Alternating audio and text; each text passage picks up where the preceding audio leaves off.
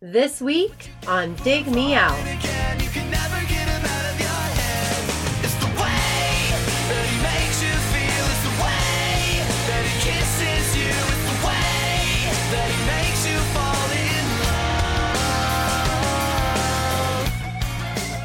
With your hosts, Jason Zia and Tim Minichi.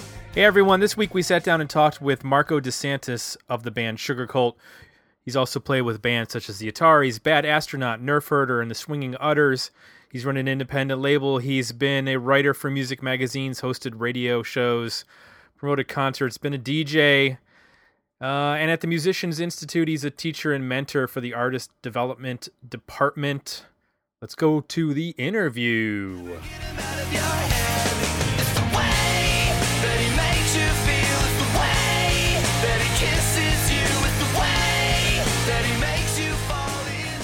So weird. We're like in three different states. Yeah. But uh, I don't Technology. know. Suppose we're unified by coffee, and um, and and the theme of your podcast is, as I understand it, is is um, more or less the '90s, or or, or what's going on? Yeah. Bring me up to speed. it's uh 90s centric we try to we try to um you know revisit albums that maybe didn't get as much uh publicity as maybe they deserved or or that people suggest and say hey you you guys should check this one out cuz I think that this was you know something that people ignored or what have you and then we kind of also dive into some some broader topics um we do you know like um I think the one that caught your attention is what we did a, a roundtable discussion on Los Angeles in the 90s and just sort of digging into the Oh music yeah, that's scene. right. Yeah, and we've done that for a couple different cities. We've done Chicago and we've done Boston where we kind of like just talk to people who were there at that time and you know what where were they going to see bands and and how were they finding out about bands? What were the radio stations like and the local newspapers and the record stores and and just kind of getting a feel for like the, the scenes in different cities. So in that case, we do like Right. kind of a broader um, approach to the to the show. That's So- cool. Well, I mean, you know, I can I can go in a, in any direction you want. You know, so I mean, I was I was certainly around in the '90s. Um, you know, um, the the reason anybody probably knows of me is is probably from the band Sugarcult that I actually started with some friends in Santa Barbara, which is not far from LA. Um, and we started the band in well, arguably '98, '99, and um, you know, and the band was influenced by. I mean, the funny thing is like the way the band came together. It was uh, it was like a trio. It was our singer Tim and original drummer Ben, and then this guy Aaron playing bass, and uh, and they had played um, as local support, um, opening for see like both of our bands at the time. Like, I was I was in this sort of like on again off again project with some guys um, called the Lap Dancers, another local band, and then they had, they were um, another band. So so basically, like bands would come through. Santa Barbara's kind of considered almost like a you know like secondary market, like a little pit stop on your way to your your big show in LA after playing your big show in San Francisco. So like I kind of grew up in the town that was like that. We got we sort of got the scraps if we were lucky. Like if you know if bands really wanted to um you know get it, pick up an extra night on their way to LA. So um so there was a band coming through town and they needed local support. And so they threw our band on because we knew like the girl who ran the club. And then they threw on this other band and I had never heard of them before. And I was pretty involved in the Santa Barbara music scene. Like I, I literally like hosted a local music radio show. I wrote for the local weekly rag. I uh, worked at the record shop. I did, you know, I was just like the big fish in a small pond. And this new, this other band on the bill, I just assumed they were a touring band. And I watched them and there was nobody there to see them. And literally it was like this singer who was super charming and had really good melodies. And then these like this kind of just ragtag rhythm section. And, and I was like, what the fuck? And I went up to the guy afterwards. I was like, what, what's your deal? You know? And he's like, oh, it's actually, we, uh, this was our first show ever. Like we literally just somehow weaseled our way on this show because we liked the band, the headlining band, and uh, they needed a local support, like through some random connection. So we were like bonding because we were both kind of wearing similar outfits, and we were um, both like commiserating, or not commiserating, but we were both kind of like um, bonding over the fact that like we both basically took that gig so we could get into the show for free because it was a band that we loved called Superdrag. Do you remember Super yeah. Drag from the '90s? Uh, Yeah. We are quite Like, Got the familiar. Yeah, John Davis has been on the show a couple times to talk about the Lisa Memory Okay. albums that he's made. Yeah. Okay, well, like they were like they were our spirit animals, uh, to put it in in like horrible millennial terms. But like Superdrag was like they were they don't realize. I mean, it's funny because we actually met them like in you know subsequent years, and we kind of like tried to explain to them like how much they meant to Sugarcult, you know, and you know basically all we ever did when we with Sugar with well, I'm sorry, I'm kind of like tripping over myself because I probably drank too much coffee but uh, follow me here. So we both were the like random, you know, local support that got thrown on a superdrag show on their Head Trip in Every Key tour, which, in my opinion, is one of the best records ever made. Um, but in the in the record company's opinion, was a f- commercial flop compared to the previous album that had like "Who Sucked Out the Feeling" on it, right? Mhm. Yep. Um, so yeah, so we were the band opening, you know, first show ever by Sugarcult before I was in the band was they were a trio, and then this other band that I was in, we both took the show so we could basically get into the show for free. It was kind of like, you know, hey, can you put us on the guest list for Superdrag because we're broke musicians? Um, no, I can't put you on the guest list, but how about the bands open for Superdrag because they need local support because they're not touring with anybody, you know? So Hmm. that's like how we got into the show by opening for them, and then we ended up, you know, bonding over like, oh, you guys like Superdrag too, so do I. You know, and me and the singer Tim, um, singer Sugarcult, we just started like we exchanged numbers and we started like talking on the phone.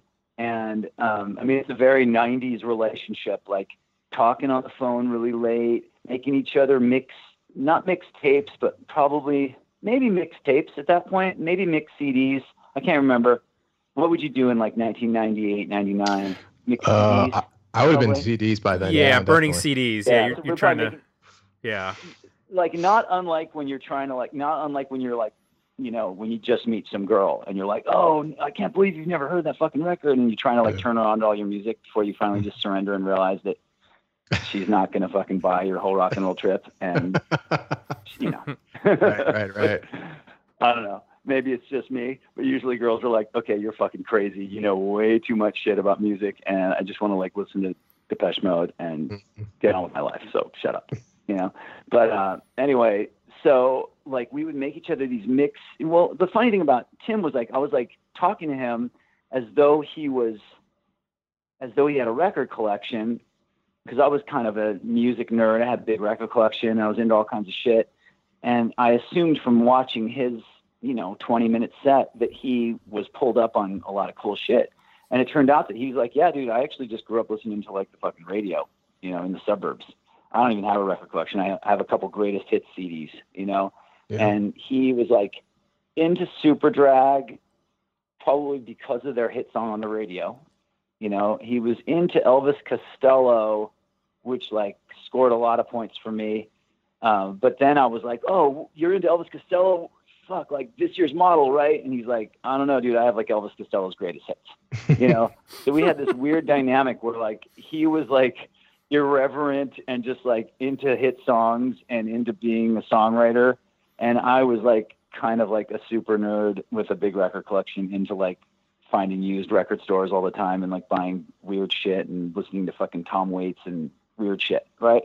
And so i would try to turn him on to that kind of stuff. I'm like oh dude you gotta check out tom waits. You gotta check out jawbreaker. You gotta check out all this fucking shit.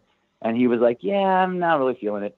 Sounds kind of out of tune. Sounds kind of the recording's not that good, you know. And I'm like, what are you talking about? This is the best fucking shit in the world. So it was like the irreverent, you know, the irreverent guy who just is concerned with catchy hooks, and then the rock and roll romantic who is covered in dust because he's looking through fucking used record stores all the time, right? And somehow we decided to like join forces, um, just as friends. And then one day he was on the phone with me. He's like, "Fuck, dude." I, I don't have the heart to break it to our bass player because I was actually playing bass at the time. He's like, so, but I wish we could be in a band together. Like, it seems like we just see eye to eye about all this shit. And I was like, well, fuck, dude, I don't know. Maybe some other time, you know? And then one day, I remember I was on a trip with like on a road trip with a friend of mine, and I get like you know this is the '90s too. I call and check my messages because we didn't have phones, obviously, and I call home to check like my answering machine, my voicemail on my answering machine or whatever, and um and it's like him asking me if I think I could play guitar because he's decided that he thinks the band should be four piece with a guitar with a lead guitar player.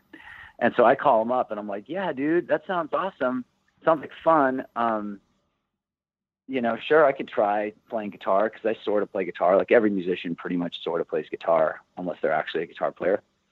And uh, and I literally in the in my mind, all I was thinking was I had already been playing in bands in the '90s for a long time, and for one reason or another, most of them didn't work out. Like either one guy got into drugs and died two weeks before our first record came out, or another band ran out of resources, or another band was you know populated with people that were just doing it as a hobby um, for one reason or another, like I was in, I was like doomed to be in these bands that would almost pull it, and then in the eleventh hour, something would happen, right?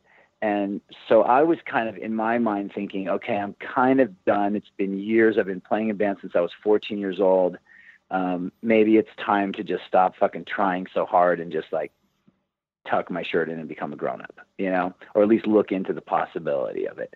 And so it's like one of those weird, like, day is darkest before the dawn.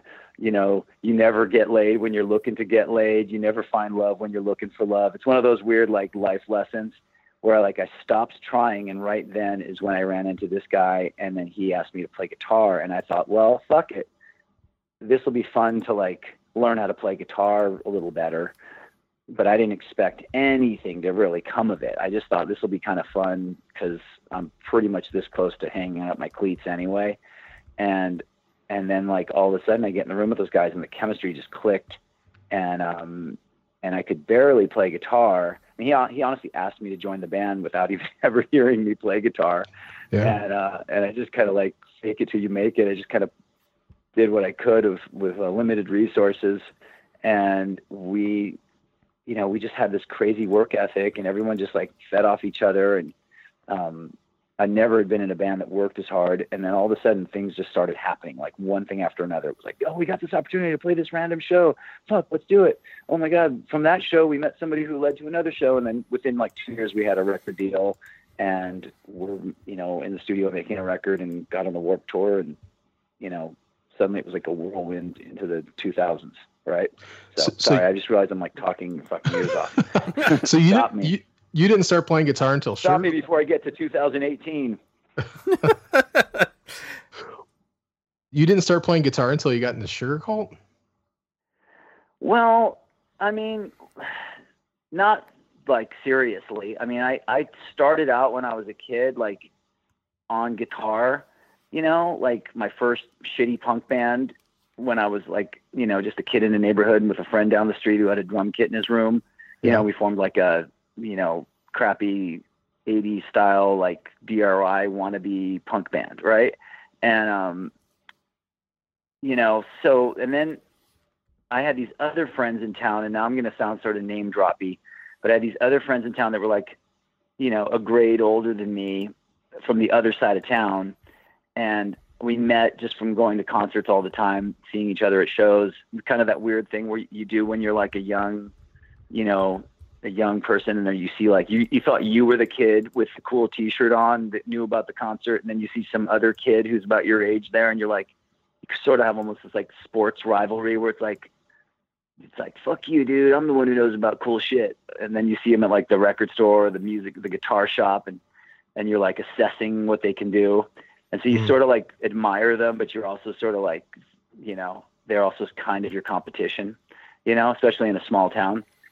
So eventually, like, you just learn to be like the Bloods and Crips, and you learn to just go, okay, fuck it, we're gonna like join forces instead of like, you know, this town's not big enough to have like, you know, two camps. We have to just like join forces. So we would all just kind of eventually get to know each other because we're all unified by being, you know, weirdos that were obsessed with music in a small beach town and um, and so there was these two dudes that were a grade older than me, and they had a band across town, and they asked me if they could have the bass player of my crappy punk band um, because it was almost like, you know, like some weird like loyalty vibe. Like I don't want to, I don't want to take your bass player. I want to ask you if I can have your bass player.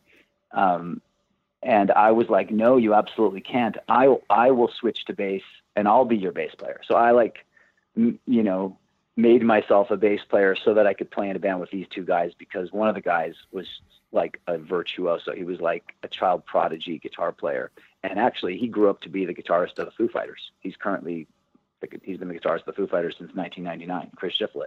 Oh, So it's kind of a funny story. So there's my name drop. There's probably the first of a few name drops to come. Drop them, man.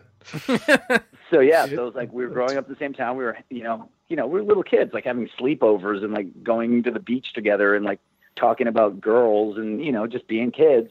But we happened to be obsessed with music, and we all, you know, Chris was lucky enough to have older brothers, which is like at this point a cliche. Like anyone who's got an older brother usually has the, you know, gets to learn about cool shit before their time.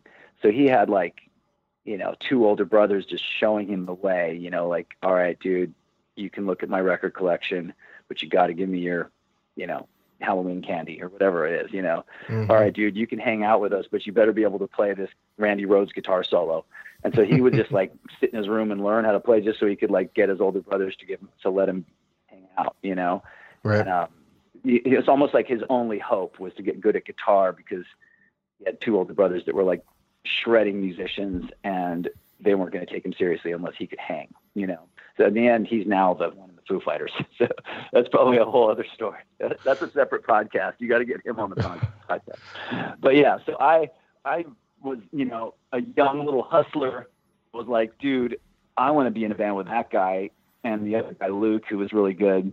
Like I need to be in a band with those guys, so I'm going to switch to bass so I can be in a band with those guys, and that's what led me to play bass. And then in, so you know, other than having a fucking guitar leaning against your wall in your place so you can make up songs or fuck around, you know, of course I play guitar, but like not like a guitarist plays guitar. Like I didn't identify myself as a guitarist, you know, all my all my life. I I didn't really. It's kind of weird. It's I started on guitar and I kind of like. Um, it's such a weird roundabout thing. Like literally, the band that I mean, I'm sitting in the house that my band, my band that Sugarcult Success bought me, and it happened when I was this close to giving up pursuing music, and on a on a different instrument that I had played. You know, and hadn't played since I was practically a child. Hmm. So it's a really weird, circuitous route. You know, you know, it's it's one of those like you never fucking know how your life's going to turn out. You know, you you take a fucking adult ed class in French and you write a French novel and that becomes your fucking bestseller after being a novelist your whole fucking life. You know what I mean? Like what the fuck? Mm. You know, you never know how shit's to work out. So So for timeline, the the Ataris are first. You play bass in that band. What what year is that? Oh yeah, I played in the Ataris too, and that was Right? uh, that was ninety. Yeah, that was. But the, but you know, you have to understand. Like at the time, it wasn't like I could run around and say, "Yo, I'm in the Ataris," and someone would be like, "Oh shit, yeah, man, you're on the fucking guest list." You know, like back then, the Ataris were held together by duct tape and Okay. like driving a fucking, you know, arguably, um, you know, bound for repossession van that was like rolling down hills so that so as to save gas. You know, it was like the Ataris were not the band that had Boys of the Summer on the radio and were like, you know, on Columbia Records or whatever. You know, like they were a ramshackle um, operation, which was basically the brainchild of this kid from the Midwest named Kris Roe, who's um, I mean, he's got such a fucking great story. Like he literally he grew up in like the outskirts of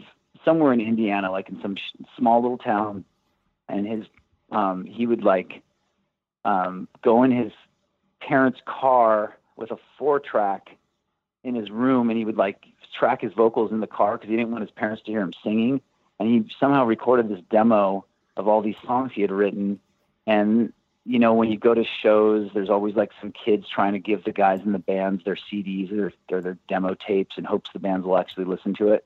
Well, he went like drove to Cincinnati to a Vandals concert, gave the Vandals his demo tape, you know, probably Mhm. expecting them to throw it out the fucking window and do what bands call the the, the record release party. That you know, when you get when you hit the highway, you take all the local band CDs and you throw them out the fucking window at top speed. You call Oh, it the man. record release party. You know, sometimes you'd actually listen to it first before you give it the record release party. Like it was, it was almost a version of Smash or Trash. You know, what Yeah. I did because I had a a conscience and a heart is I would get all those things, I would compile them all and put them in a box. And when I had like a whole stack of like CDs and stuff from hopeful bands, I would like put them out on our merch table in another state. Like if we were like, you know, I'd compile a bunch of shit from the West Coast and then wait till we played on the East Coast and put them out on a table in hopes that like some fans would grab them and listen to them and then like email the bands and the bands would, you know, create some fans from Yeah. another place. Like that was my romantic idea. Like, oh, I found this CD at a Sugarcult concert and I liked it and I called the band and, you know, who knows? But anyways, the Atari, the kid from the Ataris brought it to the Vandal show when he was literally like a kid. He was probably like 17 or 18.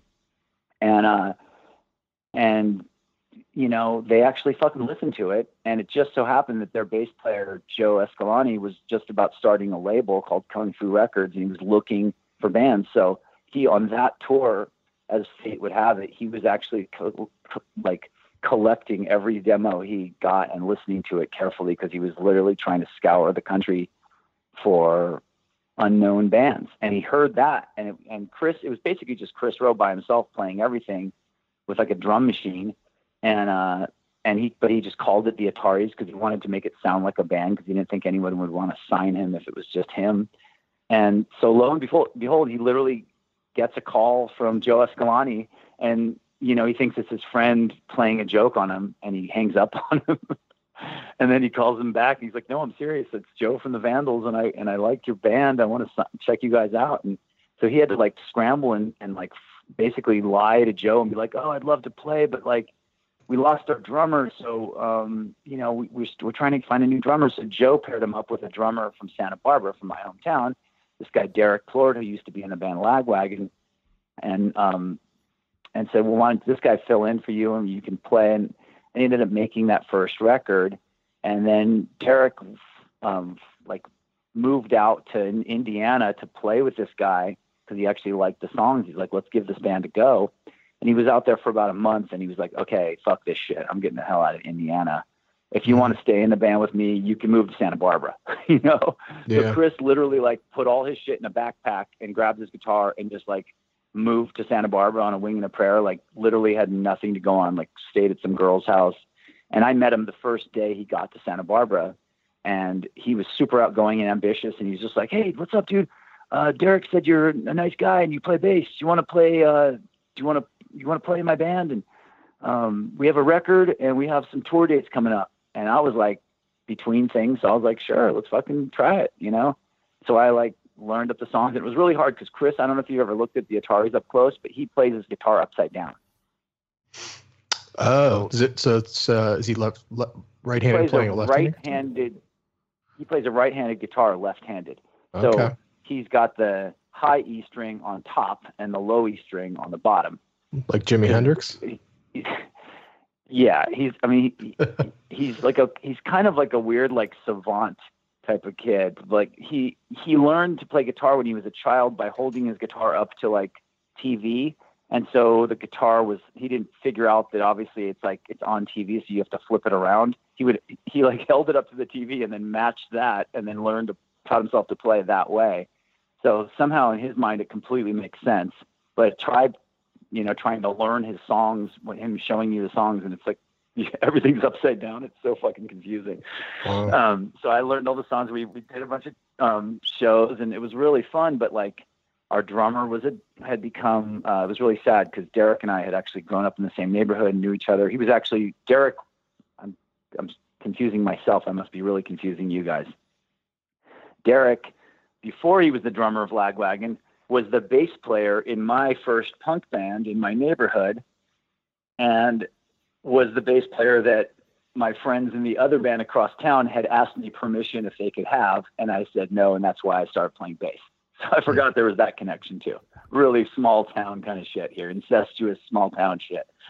So somehow years later, here I am in a band with Derrick, but he had picked up a drug habit. We're talking about the 90s here. So he was Mhm. strung out, and um, and so I was in a band that had no money. We were the opening opening band. We would get on stage and you know play our set, and then say, "Hey guys, this is our last song. If anyone has a place for us to sleep, you know, come see us at the merch table." And so we were like every night just asking people for like you know a, a, a couch to crash on, a floor to crash on, you know, whatever, a backyard to camp in, whatever. So we were basically li- like that's how we were rolling. And um, at the same time, I'm watching this kid from my neighborhood that I knew when we were growing up, like get to a town and, and immediately disappear. And like, I'd ask someone like, "Hey, have you seen that guy Derrick?" Um, and they'd be like, "Oh, he he actually he actually asked me where the bad part of town was, and then he disappeared." You know, and I was like, I can't sit here and like, um, you know, I'll give you. I had been in a band before that in the '90s called Popsico that I'd gotten pretty far with. I started from scratch and got pretty far with, and right before we were about to get a major label record deal, and right before we were about to do shit, our singer, who had also gotten strung out, died like in a car accident. Mm. So it's kind of a sad story. I talk about it so like casually now because it's been like a hundred years, and I've gotten over it. But like at the time, it was like devastating. Like first time your friend, one of your friends dies young, and you're just like, holy shit! And you saw it coming because you saw him become a drug addict, and you tried to help him, and then nothing could be done, and then they they die. You know. Um, so that had happened. So I had kind of vowed to never be in a band with a with a junkie again, and here I was, not only in a band with a junkie, but in a band with a junkie who was someone who I'd grown up with. So it was extra painful because I'm looking at this guy like destroying himself, but I'm also thinking about like his mom, who I knew, his house where I'd gone and played as a kid, his brother who I knew, his dad who I knew. You know, it's like it's too close to home. It's like fuck, you know. So I was like, I have to remove myself from this situation.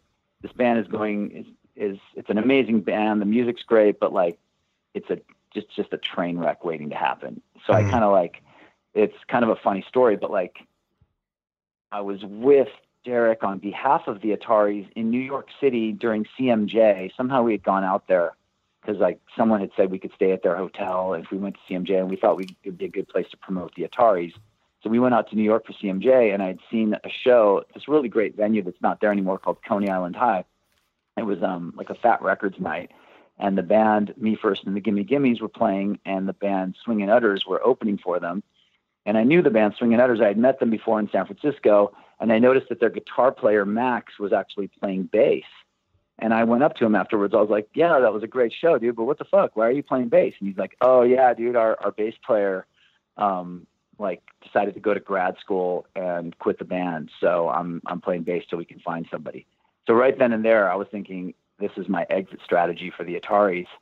Um, and so I literally like scrawled my phone number, and I was like, "Dude, if you ever need a bass player, fucking call me up and I will be in San Francisco in five hours, you know, and I, I love your band. I would do it in a heartbeat. And he's like, seriously? I was like, yeah, dude. And I mean, we were drunk in a bar in New York and I like wrote my number down on a, with a Sharpie on some fucking scrap of a flyer, you know, handed it to him. Um, Was this And, you know, you 96 think nothing CMJ or 97? 97? 97, it must have been. Okay. God, it must have been 97. Well, was it Yeah. before the album came out or after? I'm assuming was- it after? Did you guys have an album out? It was after. It's, Okay. it's a really weird timeline for me because I can't remember, like specifically. I think it might have been the thing where like Kris might have moved to Santa Barbara in '90. Well, I'll tell you because he's he was born in '77 and he was 19 when I met him, so that would be '96, right? Yeah. So I met him in 96 and then we started playing shows into 97 and I probably went to CMJ in 97. I'd have to check. Um, Well, that would make sense because that's the, that- yeah, that's when the album came. The album came out in um, April of '97. I was at CMJ in '96. That's why I ask. So, I, oh, I- okay. yeah, I, I don't know if I would have ran it. Pretty it. sure it was 97. Okay, No, I'm pretty sure it was 97. When, when, well, CMJ, didn't CMJ happen in like, didn't it like used to happen in October and then they switched it to a, I can't remember. I well, can't it, remember. it was used to be sep- end of September, October in that area, and then it actually hasn't happened in the last couple of years. Um, some Right, company right. bought it out and they don't. It doesn't happen anymore. Well, if that's the case, if that's the case, then it must have been '96 because it must have been CMJ '96 because that would mean I'd met Kris Roe while he was 19, and um, his because his birthday is in January. It's oddly enough, he's literally his birthday is the same day and year as Tim from Sugarcult, which is so fucking crazy. Um, but uh, anyway, I'll try to speed all this up because I know you guys are probably like, "Oh fuck, dude, there's so much other shit we wanted to talk about." Because I'm digging way deeper than I than I usually dig. I don't usually even remember half this shit because I'm because the only p- thing people usually ask me about is Sugarcult. But I figure since you guys are about the '90s, I might as well dig into this. You know, this is like a really dusty box Yeah, deep yeah. in the fucking attic here. You know, but uh, so stop me if, if I'm if I'm straying too fucking far here. But but uh, anyway, so God, that's so weird. I haven't thought about this, but yeah, we were in CMJ. It must have been that '96. Must have like I must have been standing right next to you, dude. It- it's entirely possible. Are you the guy that stole my beer? I, I don't know. I was I was standing next to. Mike Watt at a Sebadoh show, and uh, so Oh, maybe you were there too. there. Maybe I could have joined Sebadoh instead. Fuck. But uh, but anyway, yeah. So I mean, that was a crazy that was a crazy year. Um, but we had so much fun, and I met. I remember I met the Ramones, and oh fuck, maybe it was '97 because I have Joey Ramone's autograph, and it says '97. That m- I might have gone back a year later. I don't fucking know. Anyway, this is weird. It's like trying to trying to piece this shit together. Um, but but anyways, um, sorry for the listeners. Hopefully you can edit the boring fucking me trying to remember what year it was story out. But uh, fuck, so this must be tedious. I listen to podcasts all the time, and I hate when someone just rambles on, and I'm totally being that guy right now. Fuck. Um, sorry, Well, guys. well, let's. Um, Uh, all right, I, I might listeners, regress. Don't tune out. The good shit's just around the corner. Okay. I might um, regret asking this, but um, I'm gonna go here. So we're. I'd like to go back even further. Uh, Further I know, than I know, that. I know, I know. But you're into so many different things with with music, and obviously you're super passionate about rock and roll. When when did that all start? When did when did you get the bug? What was the moment? What was the record? The band? How did it all start? Oh man. All right. Well, but I feel like I left a big loose end here. Can I just finish this little tiny story because it's good? Okay. tie a bow on it, and then we'll go to. Jay's question. I don't want people to have like story blue balls where like you get almost the story but then you never finish it. All right, So, so check it out. get Just real off. quick. So I'm at that CMJ. I see Max playing guitar in the swing or playing bass in the swing and. I ask him, I give him my number, and, and I forget about it. And then I go back and I'm on tour with the Atari, trying to figure out like, okay, how do I get how do I get out of this band? Um, and literally, this is so fucking 90s because again, got, comes comes to the answering machine in my bedroom at my mom's house, and we happen to be playing a show like relatively near Santa Barbara. So I was like, you guys, we're driving to my parents' house and we're fucking staying there so we can like actually like sleep in a nice house instead of like some random chick's floor where we like want to sneak out in the morning so we don't have to deal with them, you know. So I was like, we're driving to my, to my parents' house. We get to my parents' house. I check my messages. It's literally Max going, Hey Marko, what's going on? This is Max from Swinging. Uh, I don't remember we talked in New York, but um, we have a European tour uh, we're leaving on in a couple weeks, and you were saying you play bass, so just making sure you have a passport, and um, you know, just wanted to know what your address was so I could FedEx you our CDs and tell you what songs to learn. And I'm like, oh fuck, that's Wow. insane. And I was like, I'm fucking going. And it just so happened that the Ataris, we were on a tour, and our last show was in San Francisco. So I spent the rest of the tour in the in the van learning the Swingin' Utter songs, like you know, while we were on our long drives you know, just learning them with like a tiny little acoustic guitar that was in there and making charts for myself. And then I have the band just literally drop me off in San Francisco in some fucking sketchy neighborhood at this punk rock house that was like the Swingin' Utters house. And the idea was that we, I was going to stay with them and practice with them, but all we ended up doing was like going out and getting drunk. And like their drummer didn't show up to two of the three practices. So we really only had one full actual practice. And then I was on a fucking plane to Berlin to play 48 shows in 50 days as the bass player of the Swingin' Utters. and this gets even crazier because we were sharing the tour bus with another band called No Use for a Name that was also on Fat Wreck Chords. You know, No Use for Oh, a Name. I'm sure, yeah. Yep. the band. Okay. So we shared the tour bus with No Use for a Name, and the guitar player of No Use for a Name at the time is none other than Chris Shiflett, the guy that I started playing bass so that I could be in a band with, and who's now in the Foo Fighters. Yeah. It all comes How fucking around. Small worldy is that? How fucking full circle craziness is that? Like, That's pretty awesome. so there we are in Europe on tour together, just going, holy shit, this is crazy. Like old bros from the same hometown on tour together, you know, just going for it. And um, and I'm literally like learning the Swingin' Utters songs on stage while we're playing in front of a bunch of crazy German punk rockers that are going fucking nuts, you know. So that was uh, that was that was a lot of fun. So I had all that experience before Sugarcult, which Wow. helped Sugarcult a little bit because I had a lot of knowledge from those experiences of like, all right, guys, here's how bands can do shit. This is what we should do, you know. Uh, so yeah, whatever. It was kind of it was kind of a trip.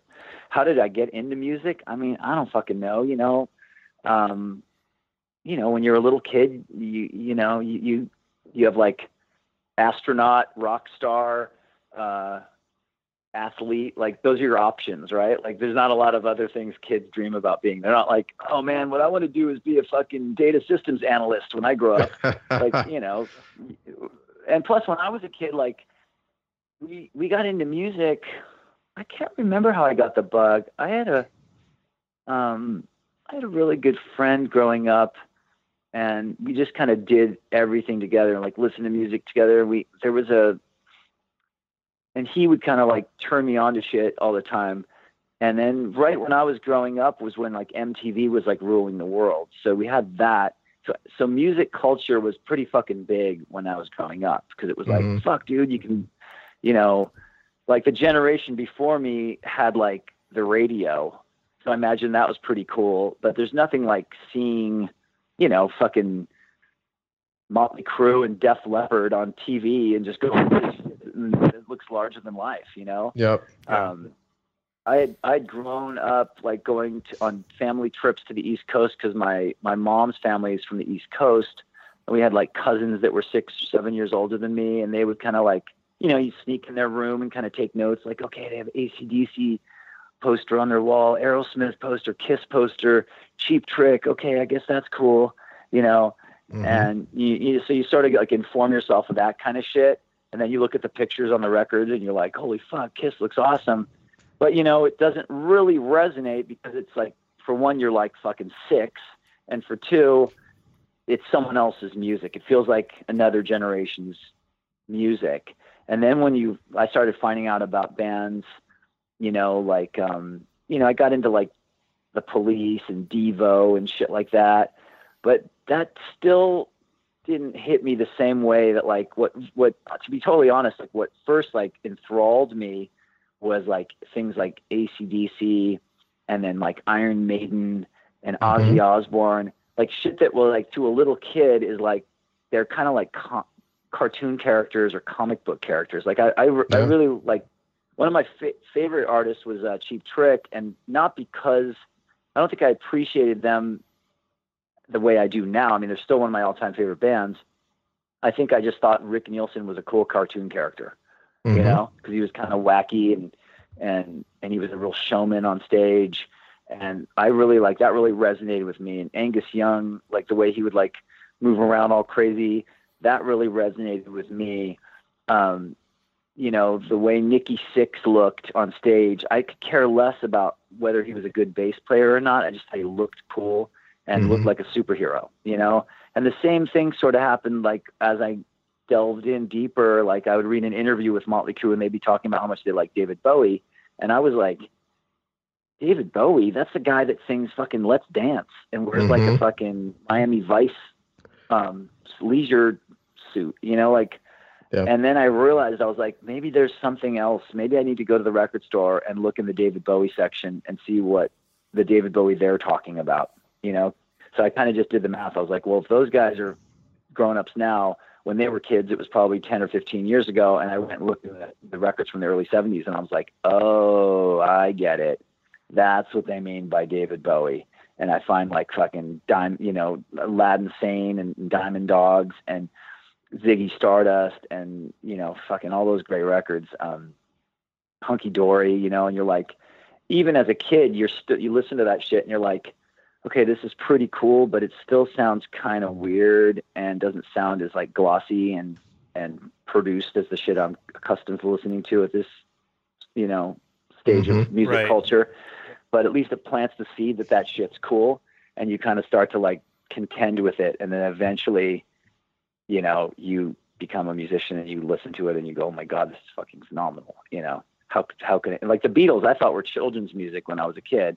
Like this this doesn't sound like real music. It sounds like music for like cartoons or something.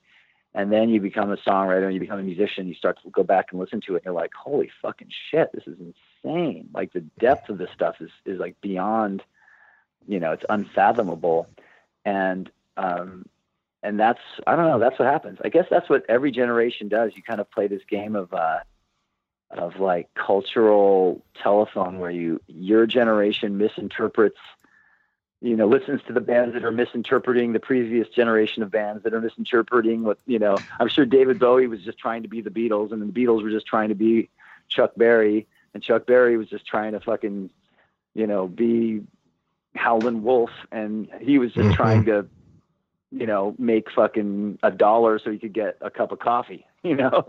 Yeah. like everyone was trying to be something and then they, they their accidental misinterpretation of it yields something that becomes original hence sugarcult we set out to try to be superdrag and the best we could do was like listen to old elvis costello records and then that led us to nick lowe records which led us to fucking you know really getting into this, like obs- kind of getting obsessed with obscure sort of 70s power pop and um you know weird shit like that and but also combine it with like 90s rock radio like Nirvana, Foo Fighters, Everclear, Smashing Pumpkins, all that shit that, that our singer grew up on. Green Day was huge influence.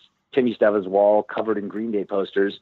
And we kind of just like, you know, for lack of a better term, we were like, okay, we'll be we'll be Elvis Costello meets Nirvana and Superdrag. And that was kind of our blueprint. And then we tried to go out and write songs and we realized like, fuck, we can't write songs. We're not as angry as Kurt Cobain. We're not as Mhm. good as Elvis Costello. We're not as sophisticated as Superdrag. Fuck, here we are. our limitations. This is the best we can do. And then people started bobbing their heads and wanting us to play shows and liking us. And you're like, what? You like this? It's not even as good as Superdrag. And then they start liking us even more than they ever liked Superdrag. And you're like, what the fuck's wrong with you? You should be listening to Superdrag, not us. You know? Yeah. Yeah. Um, and then before you know it, you become a band that sells a lot of records and has songs on the radio and people at your shows that are singing your songs. And you just go, you just kind of look at your friend on the stage and go, dude, just fucking go with it. you know, they'll figure out eventually that Superdrag's better than us, you know? Um, and, uh, yeah, and that's kind of what happened. And, you know, So this whole time you're you're talking did it all about? I don't fuck- you're talking about Santa Barbara, right? When you're talking about where you're growing up. Yeah, we grew up in Santa Barbara, and Okay. Sugarcult started in Santa Barbara. But shortly after Sugarcult started, we we migrated to the band moved to L.A. and I stayed in Santa Barbara for probably about a year, and and I was like commuting back and forth, um, and then I just got finally just got fed up and was like the band was getting so much momentum that I was like, okay, fuck it.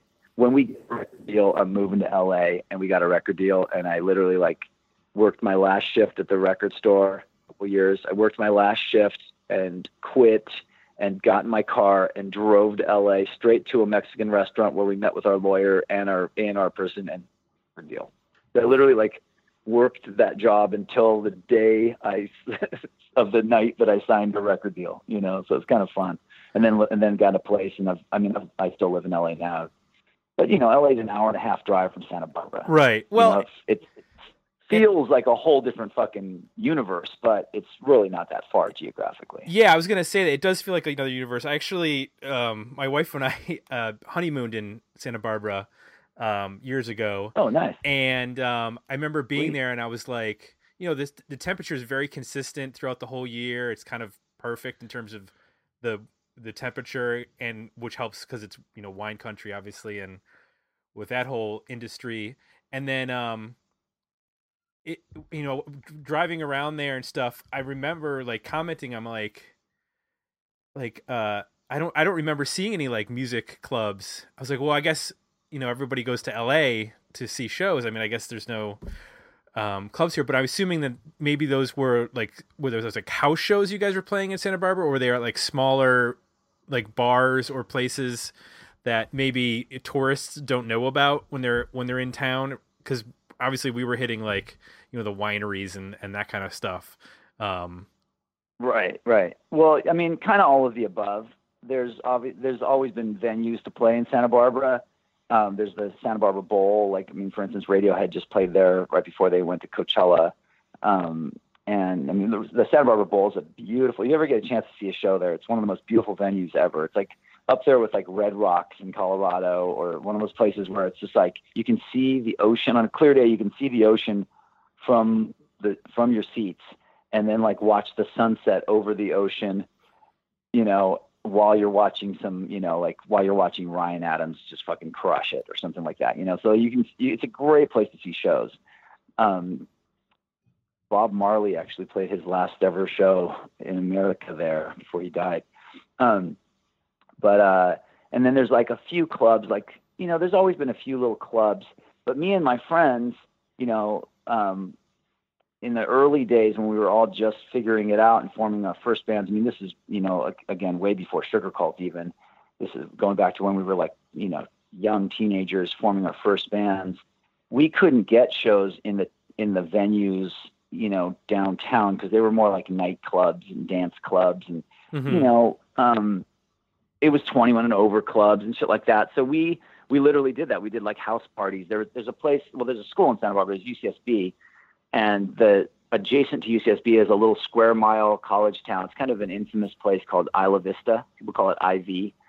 And you know that's it's notorious. Like they used to have these crazy Halloween parties, and basically when we were kids growing up, you you learn really quickly that there's a there's a part of town where anything goes, and you can, you know, meet college girls to make out with that won't know you're 15 years old, and you can drink beer at parties where they will give it to you for free and there's they're not carding and the cops aren't going to say anything because they're just there to sort of make sure no one lights himself on fire. You know like they just they, there's no the cops don't have a prayer to like issue every single person who's doing something illegal a ticket so they kind of just like let it happen you know? It's kind, of, it's kind of like a beautiful i don't know if it's still like that but it was almost like when we were growing up it was like this beautiful like opportunity for for uh for anarchy. And and so we were literally, um, you know, go to shows and bands would play in little like rented out places. Like you could rent out this community center called the Red Barn. It's actually where I played my first show ever. And it was just like a community space and you would put down like, I think you would put down, I can't remember because it was a long time ago, but I think you paid like $25 and had to put down a hundred dollars deposit, like cleaning deposit. So, you know, hundred dollars when you're 14 is like you got to fucking work hard to, you know, that's like $25 per band member that you got to cobble together and, you know, or maybe $25 per band if you get four bands on the bill or something like that. And you would like police that shit so carefully and like stay two hours afterwards, sweeping up every last little cigarette butt and like anything that was because, you want to get that cleaning deposit back. Right. So we would put on shows that were like basically just teenage punk rock shows, but there was also a lot of people in town that were a couple years older than us in punk bands, and they, you know, bands would come to town like from Santa Cruz or from, um, you know, Reno or from L.A. or from Ventura, from San Diego, and they would play the Red Barn. So we would just go to shows, and that was the weird thing for me because like when I first started going to concerts, you'd go to like, you know, you get your friend's mom to drive you to LA to see like Motley Crue play at the Forum and it would be this big giant spectacle with explosions and ramps and you know and it was like well fuck i've seen them on tv and now here i am seeing them like from way up in the in the stands. And it was pretty cool but you know then i started going to like shows at the this place they called the red barn this little barn you could rent out and have shows.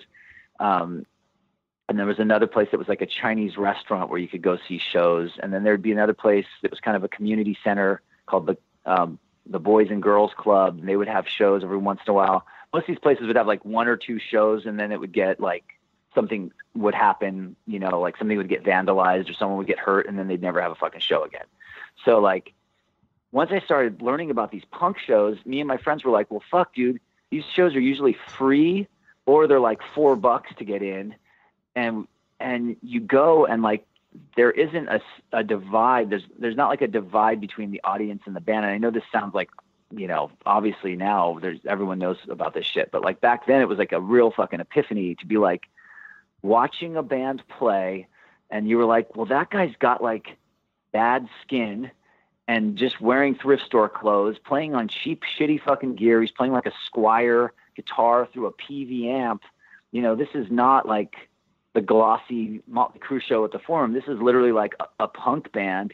And I just watched them play a show, and now they're like standing next to me selling like seven inch singles.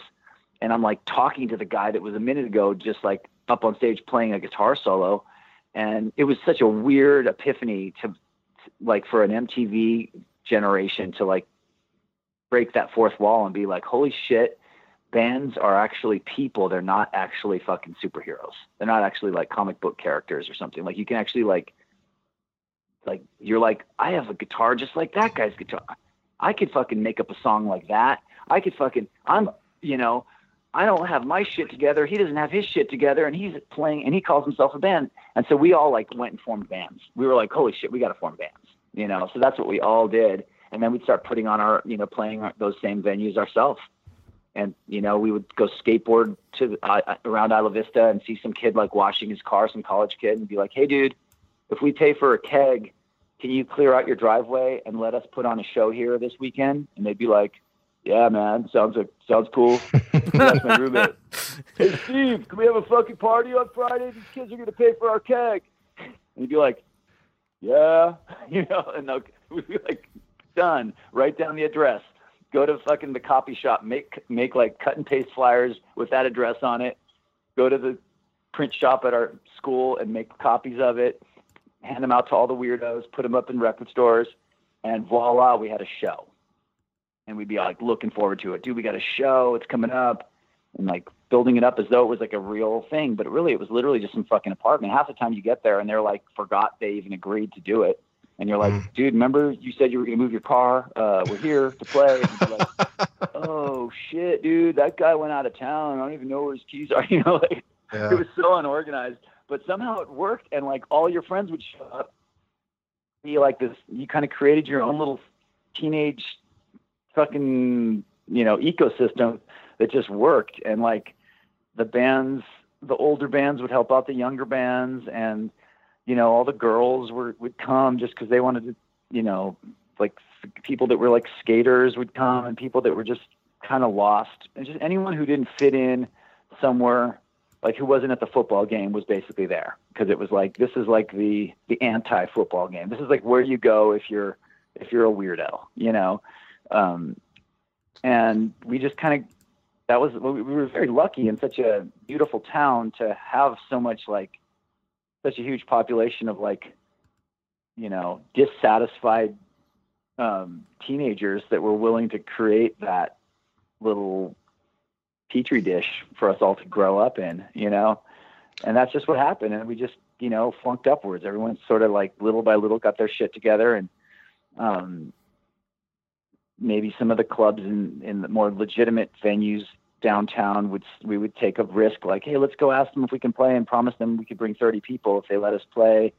And they started giving us chances and little by little we'd actually get to play shows and actually bring people. And then suddenly we were like holy shit we're playing. And then we would start like getting more um, you know ambitious and like hey what if we tried to play a show in la uh, you know let's like have let's have Luke's mom drive us down to LA and like go to every single fucking venue and like go into the office and ask them if we could play a show. And I remember, um, I remember actually vividly walking into a venue. It was either the Troubadour or a place called Madame Wong's West.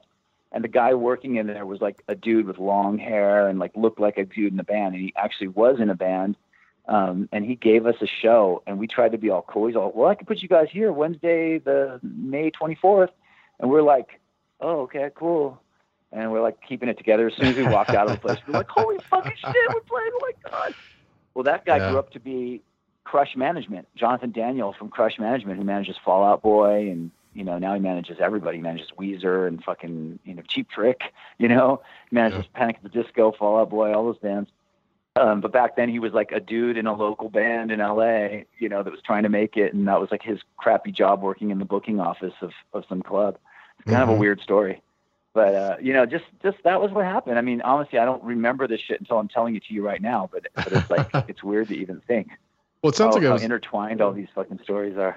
It sounds like it was a cool little scene. I mean, uh, uh almost like, um, what you would hear, you know, where we grew up more in the Midwest and, like smaller kind of farm towns, you'd see that kind of thing where it was just kids getting together and just making shows, and maybe there'd be like a little youth center you could go and start trying to do things, and then you'd eventually start to travel out to whatever the closest next city is. Um, I guess what's totally. interesting I mean, for th- that is that the next closest city is huge, but then there's really it's difficult to get anywhere else from there, right? I mean, it's not like an easy drive up to San Francisco or something. It's kind of like we can go here or LA. Well, it's not, kind it's not impossible. You know, we would definitely like, like you know, playing a show in San Francisco was like something you would do. You would kind of make a weekend of it. Like, okay, we can secure a show in San Francisco somewhere.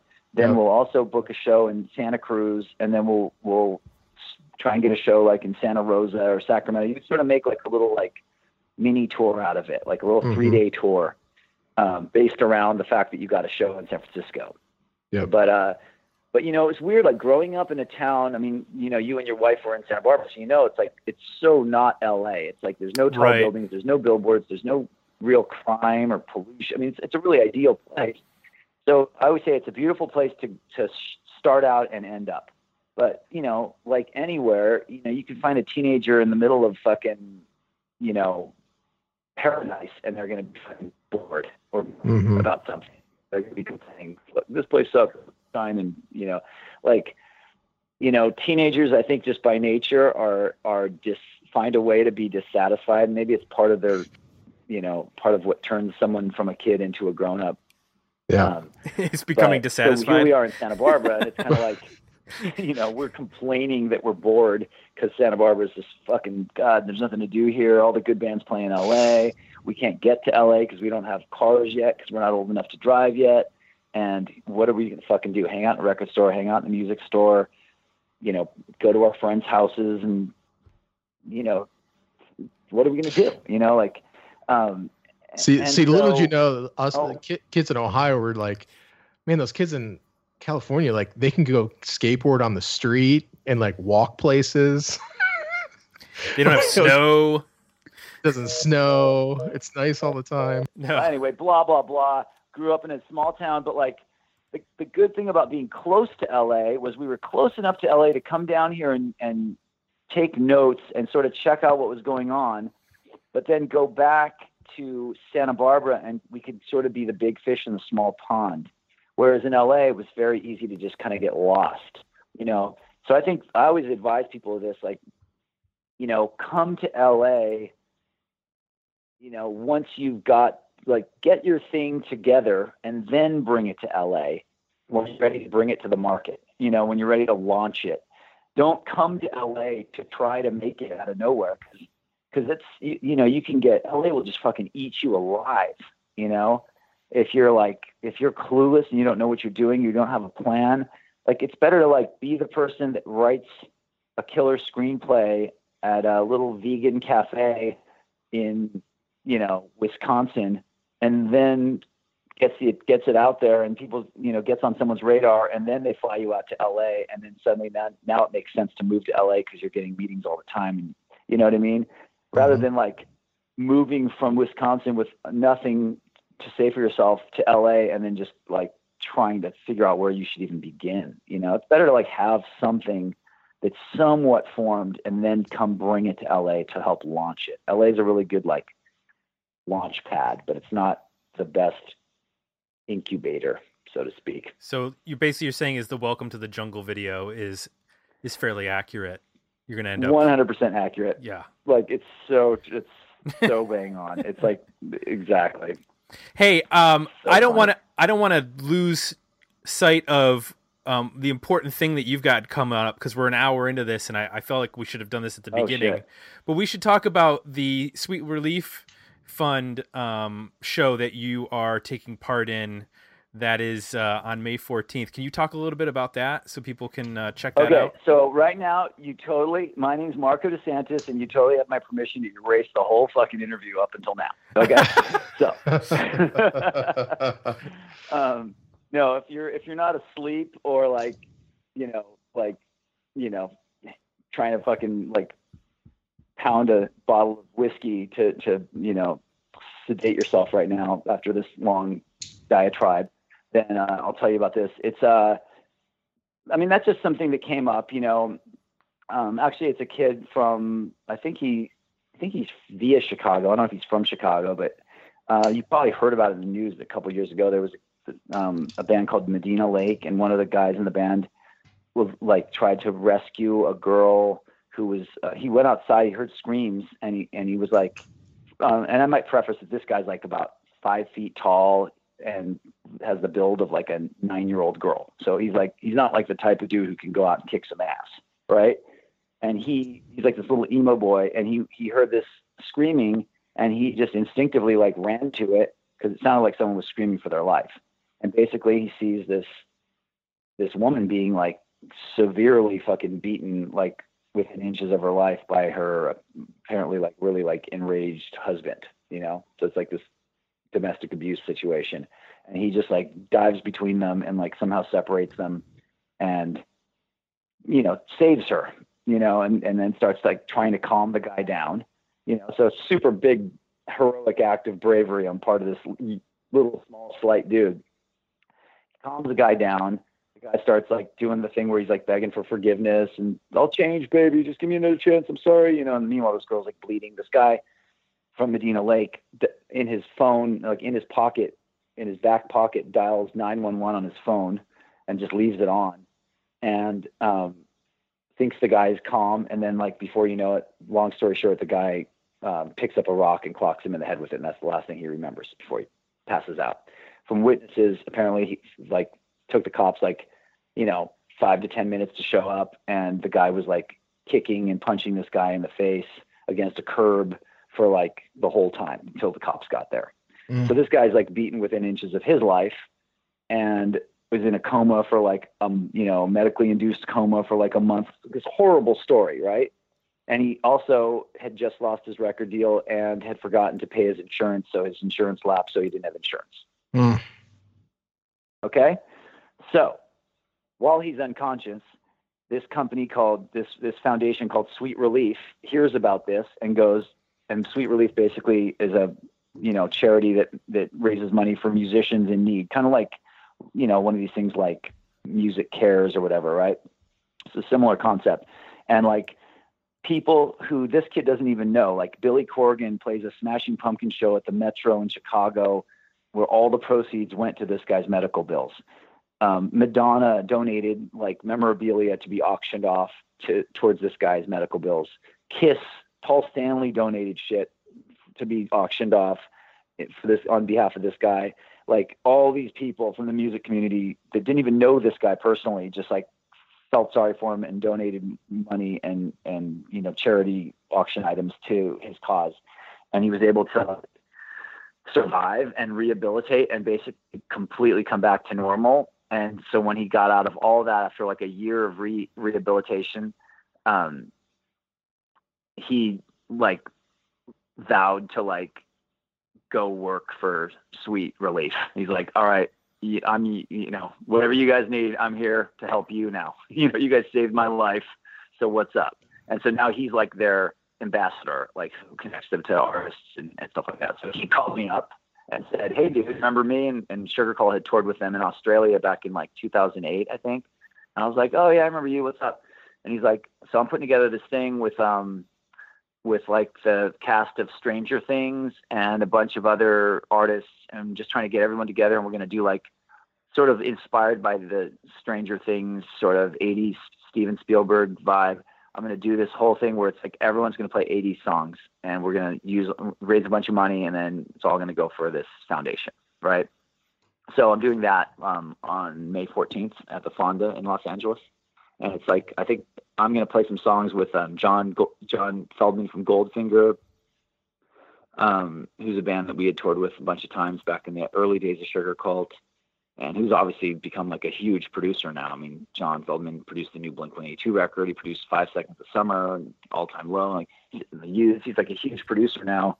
Um, so he's going to do some songs with me, and I think the drummer of OK Go is going to play drums with us, and like tons of people are involved. Jane Wiedlin from the Go Go's, Tenacious D, Sarah Silverman, um, Corey from Slipknot, um, the dude from Velvet Revolver, the dude from Anthrax. Um, fuck, I'm probably forgetting a bunch. Oh, the two guys from two of the guys from Taking Back Sunday are going to do some songs. Weird Al Yankovic. Like a, yeah, Weird Al Yankovic is on the fucking bill. So it's just it's going to be kind of a fun night of just a bunch of people doing a bunch of different songs and you know I like these kind of cause related things because it really brings people together. Um, you know, most artists I've I've learned from just you know knowing a bunch personally and then just interacting with them through the years from being in a in a band that toured a lot. Like most people are, their hearts pretty much in the right place. Like they love playing music. It's a labor of love that that grew into a profession, and um, you know, but they're, you know, they have their guard up when it's like, oh, we're doing a festival. They go, oh shit, someone's going to use me to make a bunch of money, bunch, bunch of sponsorship money, you know, for themselves to line their pockets. So the thing that's cool about like events like this is like everyone just comes together and goes, wait a minute, what? This is for a good cause that's going to, you know, give like medical attention to people with catastrophic, you know, sit- medical situations or, you know, big diseases or things that are just like, you know, um, then some musician hopefully will never have to suffer, but like could suffer. And everyone just kind of just right away just signs up. Goes, it's it's not a matter of whether they want to do it; it's a matter of whether they're available. And then they just like, yeah, we're right on, we're on board. So all these people are in it, and they keep announcing new artists that are getting involved. So it's going to be real fun. You know, it's going to be a, a fun thing, and I think the '80s covers is going to bring like be a really disarming kind of spirit to it, where everyone's going to be kind of like having fun with these these songs that you sort of like you sort of love and you sort of hate they're kind of like guilty pleasures or something you know right so i think it's going to be kind of cool we'll see people can go to um, sweetrelief.org to find out more about the show and just about the organization in general which was actually founded by um, victoria williams back in the early 90s and we reviewed the original. Oh, is this that same thing? Yes. Fuck, I didn't even know that. Yeah, we reviewed Oh the original uh, Sweet Relief compilation back a couple years ago that has like Pearl Jam on it and shit. and uh, I think Matthew Sweet's on there and, and some other folks. Um, Oh my god! And you know, and Victoria Williams is married to uh, the guy from the Jayhawks, who's Yeah. like, fuck this. Talk about '90s. Like, man, can we just like t- let's just talk about like some underrated '90s records that you know, Hollywood Town Hall by the Jayhawks is just one of the best fucking records ever made. You know, um, We're big Imagine if fans that of. record just came out now. Like it would just be like all like it's amazing how much shit happened in the nineties that we just people just weren't I'm not gonna say we, and I don't want to sound like pompous, like we were so fucking turned on that we knew about all this the foresight to you know to know that this shit was good when we first heard it, but like the popular culture just wasn't ready for this like now we're gonna call it, you know, Americana or, you know, alt country. They try to call it so many different things. Now you're starting to see it with like Sturgill Simpson and, and Mhm. um, you know, Chris Stapleton and all this and um Nikki Lane. Like you're you're starting to see like and Ryan Adams is up on stage playing a song with fucking John Mayer the other day. Like all this shit that like you knew was fucking great the minute you heard it. You were like, This is so fucking great, but it never got the like yeah, I know from the mainstream. You know, it got maybe some critics liked it, but like you would play it for people and just go, why is this not like why is this not resonating with more people? You know. Such good records. Those Jayhawks records, those those first Yeah. couple ones. We did Yeah, the- Jayhawks, the Sound of Lies, and because Oh, Tim and nice. I are big fans of that record. yeah, and that's and that's See, my the more favorites are Hollywood record. Town Hall and Tomorrow Green Grass.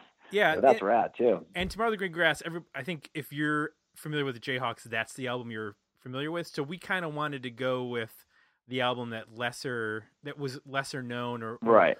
you know, and now it's, it's such an Oh, I odd it. record, and and we both kind of dig it because it's it's really just it's the Gary Louris albums because Mark Olson had left the band, I think, at that point. Right. So it's Right. it's just a weird turn for that band, but it's a really interesting record. I think it still holds up.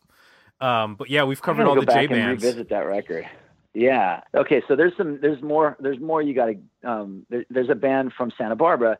Santa Barbara had a really weird wave, and this this plays into Sugarcult. Is we had a lot of like older brothers in Sugarcult. In our town, there was like a wave in the 90s for some reason around 90 oh my god i left out so much of the story dude. I left out so much of the story. We'll have to do another one. I, i'll have to challenge uh, kelly and come back on another time. Because i forgot to tell you that before the ataris i i ran an indie label in the 90s with joey cape from lagwagon. And the first band i signed was a dude i was screen printing t-shirts with who had been in the band that i joined with chris who's now in the foo fighters he he had been the drummer and then he cut his hair short and started wearing glasses and started a band um, called Nerf Herder. Right, Nerf Herder, So which you were right, briefly so he- in. So Nerf Herder, I was screen printing T-shirts with him. He got me like a part-time job screen printing T-shirts with him in this shop, and he'd play me. He's all, dude, I got this new band with this guy Parry. And he played me the thing, and I was like, "Oh my god, this is rad!" And then my friend Joe, he's like, "Dude, I'm making a record label. I'm starting. A, I'm making a compilation." And I was like, "Dude, you should put Steve's band Nerf Herder on there." He listened to it, he loved it, and he was like, "Dude, we should do like a seven inch with this band." And that grew into doing a whole record with them, and that's why Joey Cape, singer of Lagwagon, produced the first Nerf Herder record, and we put it out on our label, which was called My Records. And then it got we got in way over our heads, you know, because it was literally like Joey started the label and then forgot that he had like a year worth of tour commitments, so he like came over to my mom's house and dropped off his computer, and like he was all here, dude. I'll pay you, uh, you know, 200 bucks a week. Run my label for me. I got to go. Here's a couple phone numbers you can call. And that was it.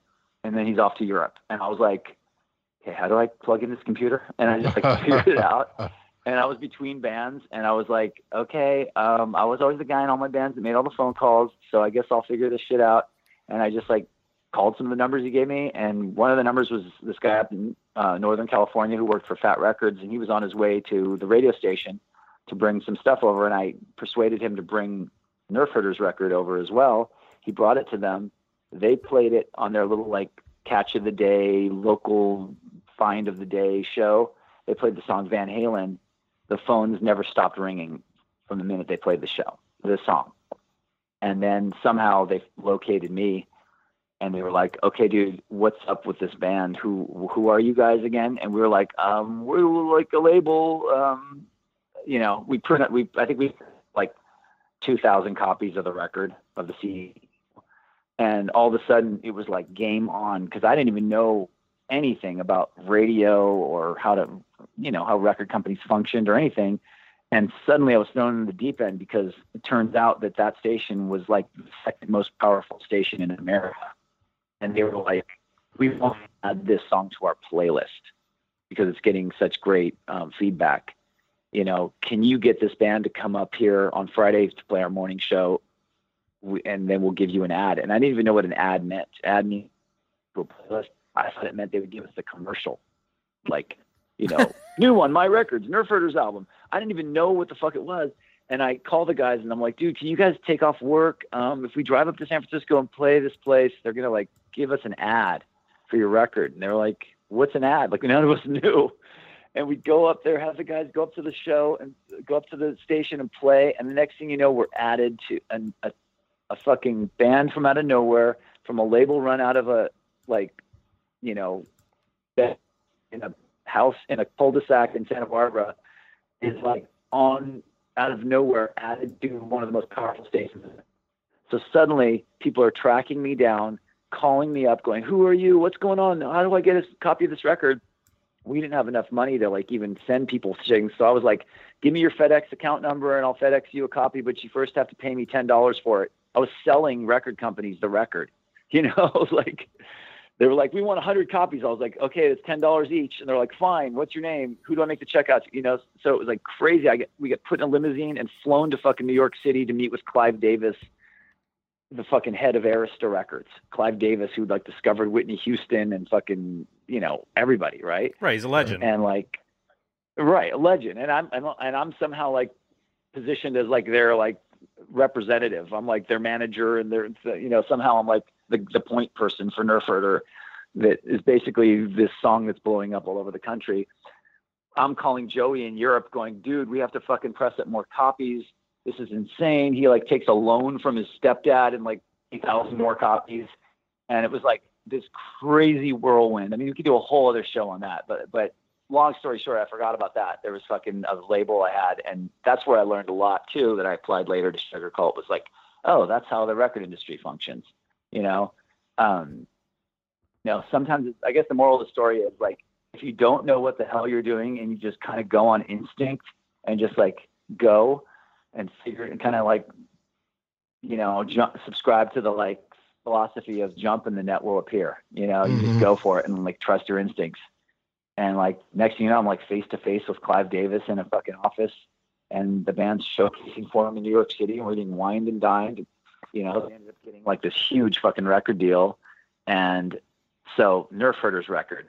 Then we signed another band called uh, Ride L High, um, that were our friends, and put their record out. And because everyone loved the story about Nerf Herder, all these labels started thinking, oh, they're going to be the next Nerf Herder, and so we ended up selling them off to A&M Records then I start getting off, job offers from record companies like, dude, who are you? Why do you find all these fucking bands that, you know, can we hire you to work for us? And that's like when I had that freak out epiphany, like, oh shit, I still want to be a musician. Um, I don't think I want to do, I don't want to be a label guy. And that's when I, you know, eventually, um, got into the Ataris and that, that picks up that rest of that story there. I kind of that was me going back to like I better fucking give this musician thing another shot before I like I get a cushy job working at a record company and then I grow up being the guy that like wished he would have pursued his music career as in a band. You know? Right. So it was a really weird, circuitous route to how it all worked out. Um, and uh, you know, of course, back then I said, "Oh well, I'll do the music career, and if that doesn't work, when it all fails or goes down in flames, then I'll go get a job as an A&R person." Of course, now the record industry does, is like, you know, a total fucking chaos. So who knows? Um, So- who knows so- what the future will bring? So Nerf So many Herder, records from the '90s from our, our hometown, man. Ride Out High, Nerf Herder, Summer Camp. Summer Camp toured with Failure. They opened for Failure. Great fucking band. Yep, Summer we- Camp. Look we up the reviewed record them. Pure Juice by Summer. Oh, okay, you did. Yeah. See the oh my god, that's amazing. Okay, well the band I was in with the guy who was a junkie who died two weeks before our record came out. The guitar player of that band was the singer of Summer Camp. Became the singer of Summer Camp. So all Ah. these stories are intertwined. We've all either played in bands together or slept with the same girls. It's a very small town. so uh, Nice. Nerf Herder, Ride L High, or Lagwagon. Which of those three should we review? I would probably. Well, I mean, Lagwagon's probably the biggest band. You know, like the, you know, they're at this point like legendary in that whole world of like NOFX and Bad Religion. Right. Mhm. But I would, I would, I don't. I think Nerf Herder are a really fun story, and and Parry is is a you know Parry Gripp, their singer, has actually be, kind of gotten a new life now as like a YouTube star because he makes these really funny songs. He's like little like he just does it sort of as a hobby, but now he's like somehow become like a millionaire from it. Is uh, he'll he'll like look at people's YouTube videos of like their like puppy doing something silly, and then he'll write a song about it, and then he'll post it, and it'll go viral and get like millions of views. Wow. And so he's actually become like Um. kind of a cult like superstar in a really weird way. Um, and he's just a fascinating person, you know, um, because he's never really tried to be successful. It's just kind of fallen in his lap. Like he he formed Nerf Herder just for fun, so he could be in a band with his buddy Steve as sort of a hobby. And then the band got a quarter million dollar record deal with Arista Records, and you know got to have fucking Luke Skywalker, Mark Hamill in their video. You know, then they then Joss Whedon was just starting to show Buffy the Vampire Slayer, and he became a huge Nerf Herder fan, and he hired Nerf Herder to make the, the theme song for Buffy the Vampire Slayer. And then they got royalties every time that show ever aired, you know.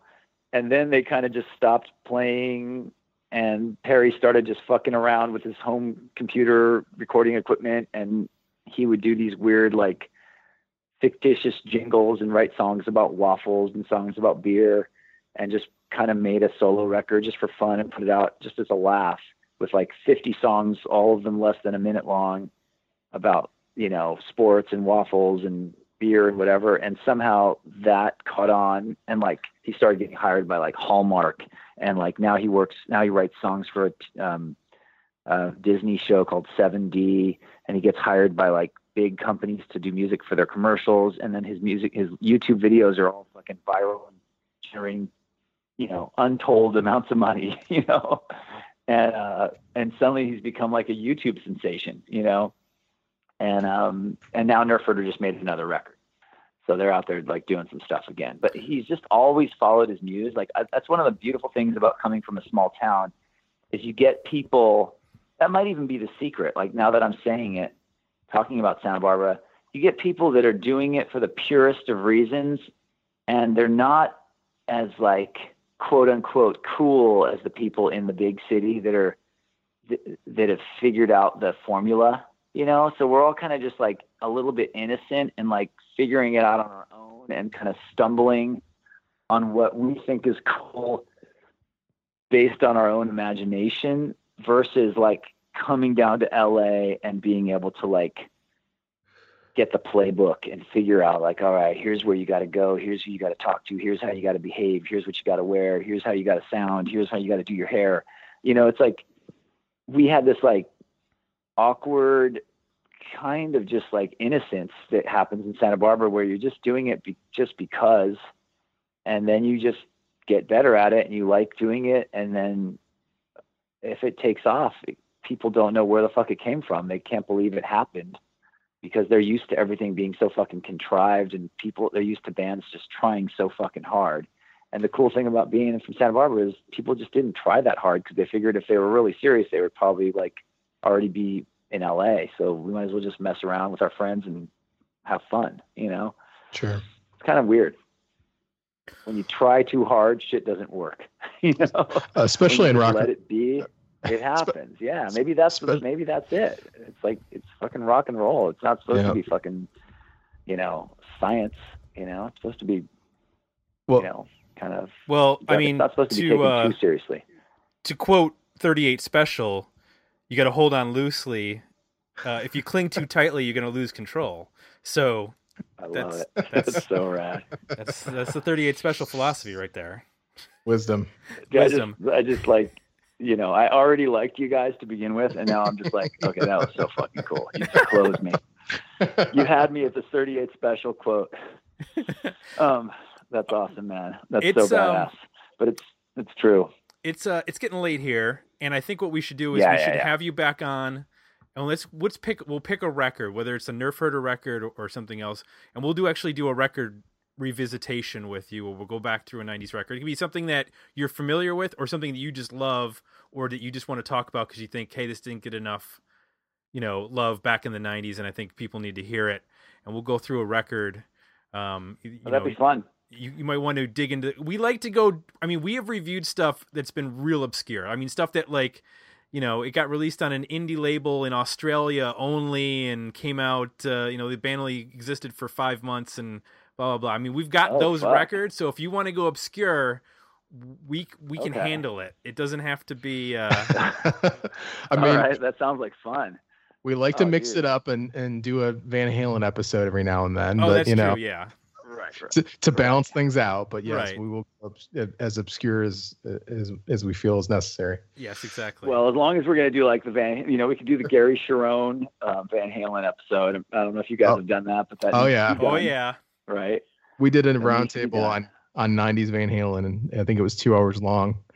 Yeah. That's awesome. We had Greg Renoff Okay. on, who wrote the the new Van Halen book, and yeah, we we went deep on Gary. oh yeah Oh, that's fucking awesome. That's so rad. I got to listen to that. Um, and you know, I don't know, man. I mean, like, yeah, dude, there's so much great shit from the '90s. I mean, going back to Superdrag, the Muffs, um, so many great bands. But then, you know, getting obscure, there's so much cool shit. You just, I wouldn't even know where to start. But I could go back and like flip through some of my records and and you know, probably narrow it down to at least like five, and then you guys can choose what you want. You know.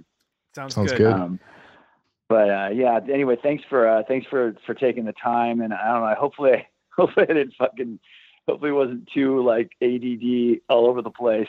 But No. uh, this you is how we like to do it. We, you know, sometimes we have a- an agenda because there's like a new record that's coming out, and you want to like hit all that kind of stuff. But this is a little bit more open ended, so we kind of like just let it go where it, where it goes, and and don't worry about Cool. like trying to hit uh, you know particular promotional you know points and, and stuff. Well, So uh, uh, we're building a nice little oral history with all the a lot of the interviews we've done where you, you kind of get everybody's 90s story a- and it's interesting Yeah. what things align and what things are different and what's the same and so No, it's yeah I, wonderful. I think it's cool but I mean, they're they're really well. I'm glad that that's the, the idea because like I really did like, you know, usually when I'm doing interviews about Sugarcult, it's like I've learned to just like, okay, I'm not gonna steer back to the '90s because they're so confusing. It's like within you know from the year 91 to the year 99 i went from like I, I was in so many fucking bands so many different I, I was i was either marko from popsico or marko from my records or marko from the ataris or you know Marko who worked at the record store or Marko who did the radio show. You know, like so many fucking identities that I was like kind of like a fucking uh, walking identity crisis. You know, Mhm. until I finally just went, all right, I'm doing Sugarcult. Fuck it. But I still also have a side project band with Joey Cape from Lagwagon called Bad Astronaut. We made a couple records too. But luckily for you guys, they all came out in the 2000s. So we're cool. We don't talk about those records. Yeah. But I may send you guys a copy of Popsico off to a bad start because I still think of all the bands I've ever been in, Sugarcult included, that that was the one of the probably the best record I ever was a part of.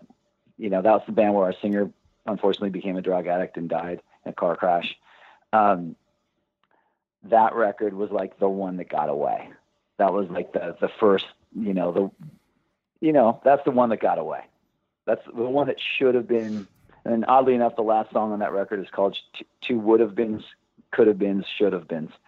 So, yeah, nice um, well it, maybe that would a be the record we talk about. That could Yeah, be kind of cool because no one really knows about that record. And there's roots of, you know, Sugarcult, there's roots of, of Summer Camp, um, and just and actually roots of Pennywise because our singer Keith grew up in Manhattan Beach and was the original singer of Pennywise when they were just starting out. He was like a freshman and they were all seniors. So that could be a good story. nice yeah, Crazy. I want to uh, So, let everybody. I, I want to let everybody who who's listening they can follow you on Twitter at Sugarcult Marko, and they should definitely go to the sweetrelief.org website to check out the upcoming show. And if they don't live in uh, the area where they can actually go to the show, you can also donate to the cause via their website. And um, do you have a, uh, uh, a an Insta, as the kids say? Yeah, I'm pretty active on Instagram. I really, I really enjoy Instagram. Um, it's Mark. It's just my name, Marko DeSantis, and Marko is spelled M-A-R-K-O. Um, and if you're still listening now, you probably already follow me. you're probably just to unfollow me because you're like, okay, I, I never need to hear another fucking thing out of that guy's mouth after this long fucking thing. But you know, if you're still listening now, thank you. But please uh, follow me on Sugar Cult Marko so Sugarcult, S U G A R C U L T M A R K O. That's my Twitter handle. But more important is Instagram, and that's just Marko DeSantis. And I'm sure you're gonna have that like on the thing people are looking at when they click on this. So that's- Absolutely. you know. And Um, don't fret that's, uh, because that's uh, probably good. don't fret. Kelly Scott has has at least an hour on you for uh, a single episode. So uh, Okay. we tr- we try Wow. not to go that long anymore because even Ah, you now know, you got like see I'm like competitive now. I'm like I can't let the drummer talk long I can't let the drummer guy talk longer than the fucking Italian guitar player guy. I'm the one who's supposed to fucking talk too much.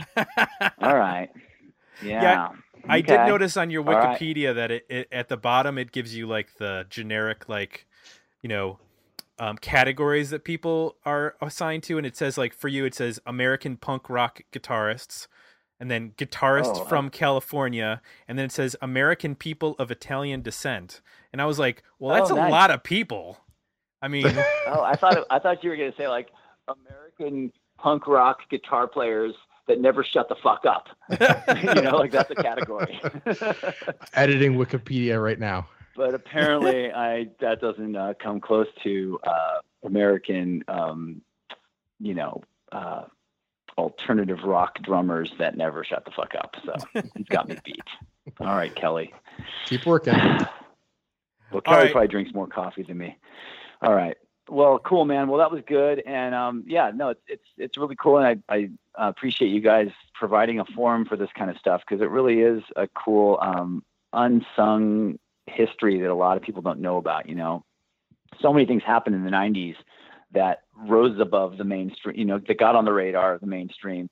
But for every one of those things, there was like a hundred things that should have, but never, but just missed the mark, or the person from the record company, you know, dropped the ball or whatever. One day I'm going to put you in touch with a guy named Justin who had a band called Shuffle Puck who made an amazing record. And um, he moved out to LA with Rivers from Weezer and with a guy named Kevin Ridel who ended up forming Ridel High.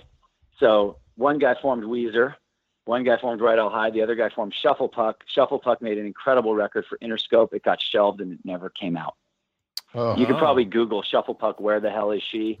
And yeah. it's like, you're going to be like, no, there's a lost 90s gem right there, you know? Um, so there was a band, there was a metal band from, from Connecticut called Avant Garde, and they moved out to Hollywood to make it big, and they all had huge hair and and huge, um, you know, metal guitars. And their lead guitar player was a guy named Rivers Cuomo. Their lead singer was a guy named Kevin Ridel, and their bass player was a guy named Justin Fisher. They all got out here, but they got here and they realized they looked around. They're like, "Oh my God, hair metal is over!" And we here we are, like with our like metal stances, and we look like we're in Keel, and no one cares anymore. Like everyone had moved on to like the Chili Peppers and Rage Against the Machine and Jane's Addiction. And so they all like eventually like cut their hair off and started their own bands and listening to the Pixies. And voila, like literally the first batch of songs Rivers ever wrote that were non-metal songs, and the first time he ever tried singing was that Blue album by Weezer. Isn't that incredible? So, yeah, yeah. But yeah, that's a whole other conversation. That we'll talk about Shuffle Puck's record. That would Justin be a good one. That's that's right up our alley in terms of, of the obscure stuff. So yeah, that'd be a good one yeah. too. So all right, guys, we can keep going forever. Let's uh, let's talk again and um, absolutely. You know, feel free to edit edit liberally if you want to, and um, send me a link when you're done. It's my birthday, May third. So try to get this thing out by my by uh, by May third. Well, this will be up next Tuesday. Birthday. So. Yeah. I think that might be uh, the day before if my calendar Perfect. will come up on my phone. Uh, yeah, it'll cool. be up next Tuesday, so it'll be the day before your birthday. So right on. That way, I can guilt trip everybody. Like, hey, if you for my birthday, you got to listen to this podcast. you, know, you got to like go on a four-hour drive first. All right. Well, take care, you guys. I'll talk All right. to you another time. Thanks, right, Marko. Talk to you later. Later. All right. All right. Cheers. Bye. Bye. Thanks for listening. To support the podcast, visit www.patreon.com forward slash dig me out and become a monthly subscriber. Or request a review at www.digmeoutpodcast.com where you can find links to our Facebook, Twitter, and Instagram pages, as well as our merchandise store at Zazzle.com. Sometimes even emotion.